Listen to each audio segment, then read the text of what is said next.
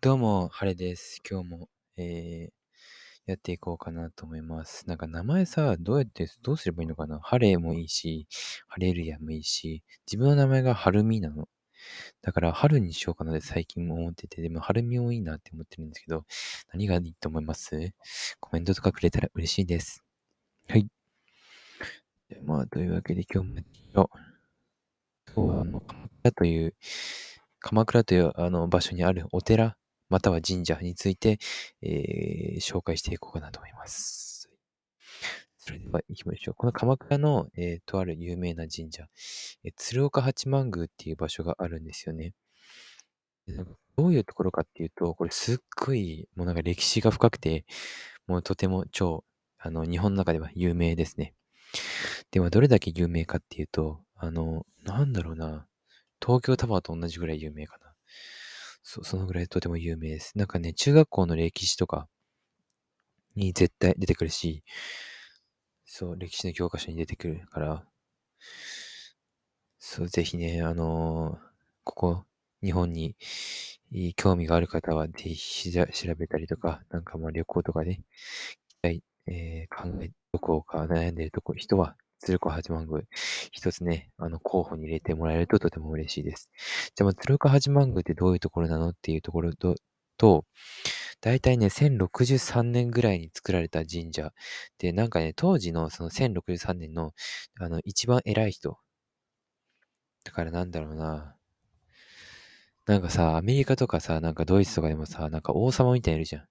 ああいう人の感じ？の人がなんか作った場所、お寺らしいです。で、なんか本当だからね、とてもその長い長い歴史が詰まっている場所でとても有名です。で、なんかこうね、侍からもすごい崇拝されてた、ああの、尊敬されていて、なんか来たい来たいみたいな感じの場所だったらしいですよ。詳しくはちょ。で、この場所なんでその日本で未だに人気なのみたいな。確かに歴史ある場所ってたくさんいっぱいあるんですよ、日本でも。じゃあなんで有名なのっていうと、そのなんかね、いろんなパワースポット、エネルギーみたいなものがなんかもらえ、たくさんいろんな種類もらえるみたいな感じらしいです。で、なんか、その具体的にどんなものがもらえるのっていうと、勝負運、仕事運、出世運とか、あと健康的な子供が産めるとか、あとはその恋愛でいい人に出会えるみたいな、そのパワーというかエネルギーみたいなのをくれるような場所。なんかね、その、多分パワースポットって海外とかでどうなのかな？有名な、なんか、あ浸透してるのかどうかわからないけど、なんだろうな、例えばじゃあ、あ、あれだ、キリスト教でさ、なんか、あの、ずっと毎日お願いすると、あの、いいことが起きます、起きますみたいな感じのあるじゃん。そのなんか、そうそう、宗教的なやつ。ああいう感じかな。そう。そういうのを、えー信じている人は結構来るかな。自分はどっちかってあんま信じてないから、あんまりその神社自体あんま行かないんだけどね。でもね、やっぱりその神社のそのパワースポットとかっていうよりも歴史がすごい好き。だから、そういうのね、あの、全然お寺とかはね、行きますよ。前はね、おみくじって言われる、その今年すごいどういういいことがこれから起こるかみたいなのを、その紙で引いて、で、それをこう見て、ああ、今日はこう、こう、今年は、あ、今年は、あの、こういう運命なのかな、この年は、こういう、いいことがあるのかな、みたいな感じのを、あの、引くのがおみくじって言うんですけど、それも最近あんま引かないから、もうなんかだんだんだんだんね、めんどくさくなっちゃって、めんどくさくなっちゃって。まあでも人間そんなもんですよね。というわけで、まあ次に行くと、脱線しちゃってましたけど、そう。で、まあ、なんでこんなエネルギー、いろんなたくさん種類のもらえるのっていうと、いろんなその神様、さっき言ったか、いろんな種類のその神様がいるという。そうそう。そうそうそうそう。で、こう、鶴岡八幡宮っていう場所ってすごく大きいから、なんかね、全部あの、巡ってみてください。あの、来ればわかる。来れば。もうすごいでかい。そう。なんかいろんなお守り、あの、グッズみたいなのいっぱいあるから、そう、ここでね、ぜひね、日本らしいものを、えー、買ってもらえるととても嬉しいです。そうそう、日本人だけじゃなくて、ほんと海外からも来るので、えー、有名ですね。ここは。はい。で、まあ場所としては大体その鎌倉駅っていうところから、まあ歩いて10分ぐらいかな。まあ大体そのさ、鎌倉駅降りたら、その大勢の人の流れみたいなのがあるの。それに沿っていけば OK。それからあの Google マップとかで見れば大抵大丈夫です。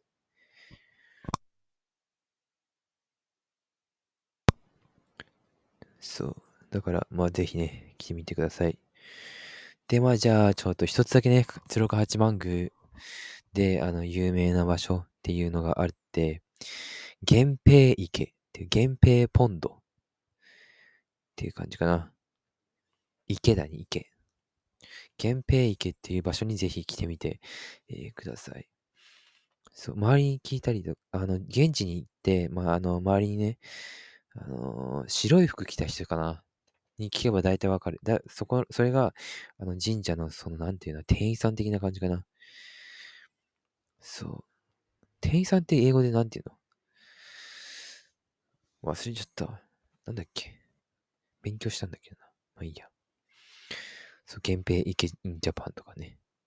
で、あ、そうそう、源平池何がいいのかっていうと、なんかその周りに、池の周りに、その、桜がたくさん咲いていて、それがすっごい綺麗らしいですよ。でもこれあの、もちろん咲く、桜が咲く時期って、あのちゃんと決まっていて、春っていうね、春はだいたい、えー、3月から5月ぐらいかな。4月に来れば絶対咲いてる。そう、3月下旬、4月1日あたりにぜひ来てください。そしたらね、桜めっちゃ綺麗だから。で、夏？要は8月、9月とかになると、ハスって言われるお花、フラワーが、フラワーズがすごくあの、たくさん咲いて、とてもいいらしいですよ。そう。このハスってどんなお花なのっていうと、ピンク色で、あの、すごい綺麗ですよ。なんていうのかな？なんて言えばいいんだろう。まあ、すごく綺麗。ピンク色で、ちょっと白っぽいんだね。で、真ん中黄色で、なんか蜂とかすごいなんか寄ってきてる画像を今見てたので、多分蜜とかもすごい甘いのかな。そう、とにかくね、その要は桜もピンクだし、初もピンクで、もうとにかくね、ほんと綺麗だから、いつ来ても綺麗だから、ぜひ来て。で、ここはその、源平池って、すごく歴史的な、にもすごくあの、有名な場所なんですよね。その、当時のお偉いさんが、あの、いろいろ戦ってたりしてて、それでなんかこう、仲良くしましょうね、的な、え意味を込められた池らしいです。ね。ぜひ、あの、日本に観光したいだとか、ちょっと憧れあるだとか、いう人は来てみてください。源平池。とてもいい場所です。はい。じゃあまあというわけで、今日の独り言行きましょうか。今日の独り言はギターとバイトとサーフィンと電車っていう。だいぶあのいっぱいたくさんですよね。じゃあまず最初ギターから行こうかな。ギターはちょっと弾きが、弾き語りはちょっとまだ無理だな。だけど、ちょっと弾きたいな。聞いて聞いて。だいぶね、うまくない。これね、クラシックギターだからさ、もうちょっといい音が欲しいんだけどさ、ちょっと父親に相談してみる。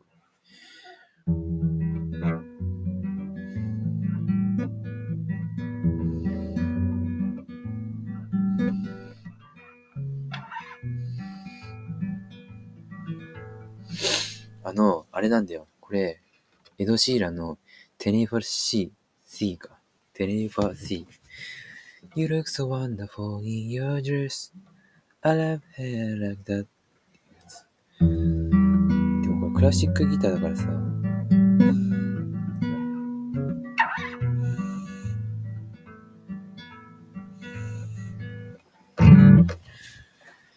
そう、クラシックギターだから。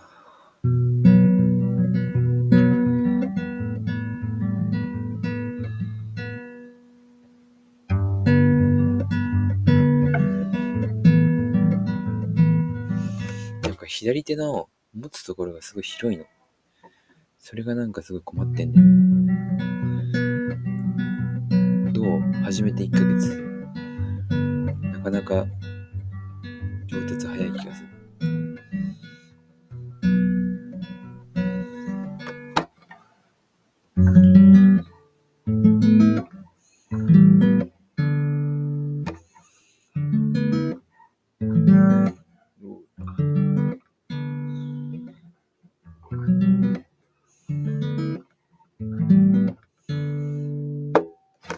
じです。はい。どうでしたか？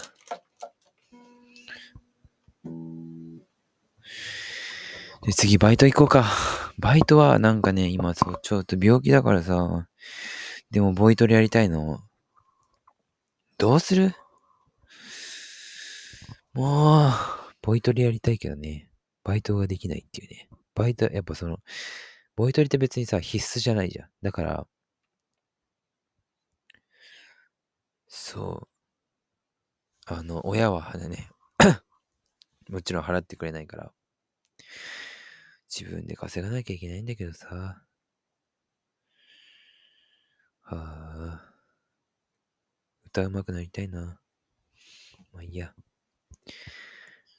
で、次は、そう、サーフィン。サーフィンなんかね、最近やってるんですけど、やっぱ疲れちゃうな、ちょっと。そう、だから、でも、暇ないよ。暇なんだよ。どうする？なんか、あの、視聴者さん、リスナーさんがさ、ハマってる趣味とか教えてよ。知りたい。教えて教えて。そう、何すればいいかわかんないもん、昼。本当、病気やだ。もう、ね、なってしまうね。そう、うつ病です。で、次じゃあ電車。なんかどうやら普通の生活全然できるの。でも電車が本当きつくて、満員電車とか。なんかしかも、4月からその電車に乗るようになって、そう、人との距離が えぐい近いから、なんかそれがこうすごい個人的にストレスかな。それさえクリアできればね、全然いいんですよね。普通に生活できる。たくま、まあしょうがない。まあ、というわけで、今日はね、この、こんな感じにして終わりたいと思います。それじゃあ、バイバイ。